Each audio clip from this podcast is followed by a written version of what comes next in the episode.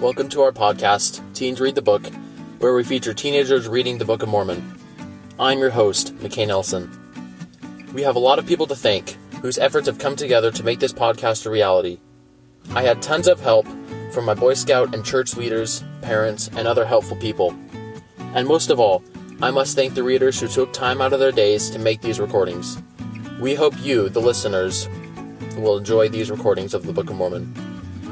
When we set out to put this project together, it's actually quite a story that maybe I'll share in another podcast sometime. But in short, we realized that there are not a lot of audio versions of the Book of Mormon to choose from out there. I don't know why. Maybe it's because our church considers this to be sacred scripture and no one wanted to mess it up by producing anything less than a perfect recording of it. Or maybe no one saw the need to replicate what the church had already produced professionally. The best recordings of this book are already available online, of course, from the church itself, through the Gospel Library app, and online.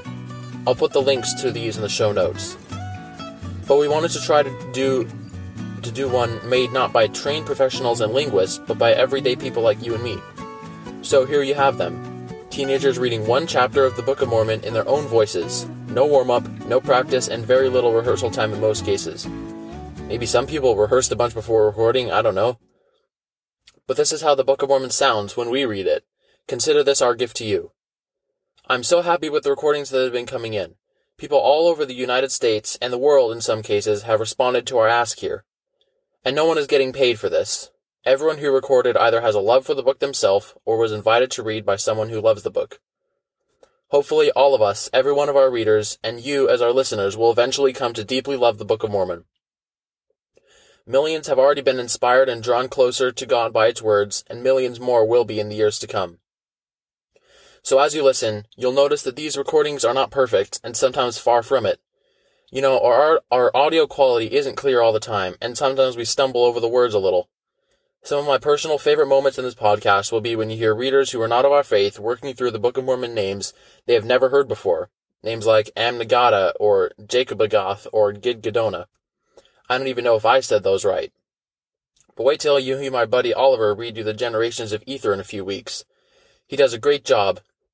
Just powers through these unusual sounding names he is saying for the first time. I really appreciate him doing that.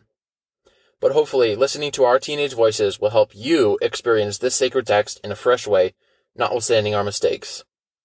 While our intonation might be imperfect and our pronunciation not always right, the words we are trying to bring you themselves are powerful, inspired, and true. I think I speak for all our readers when I say our hope is that you will be able to feel closer to God as we read this book to you. If there is a particular reader whose voice you liked or whose chapter helped you feel God's Spirit in a special way, you can send us a comment by email and we'll try to get to them. You can email us at teensreadthebook at gmail.com. Be sure to subscribe to our podcast so you won't miss any upcoming episodes when we publish them. And if you like it, please leave a positive review of this podcast on your listening platform. Thank you so much, and now enjoy our reading of the Book of Mormon.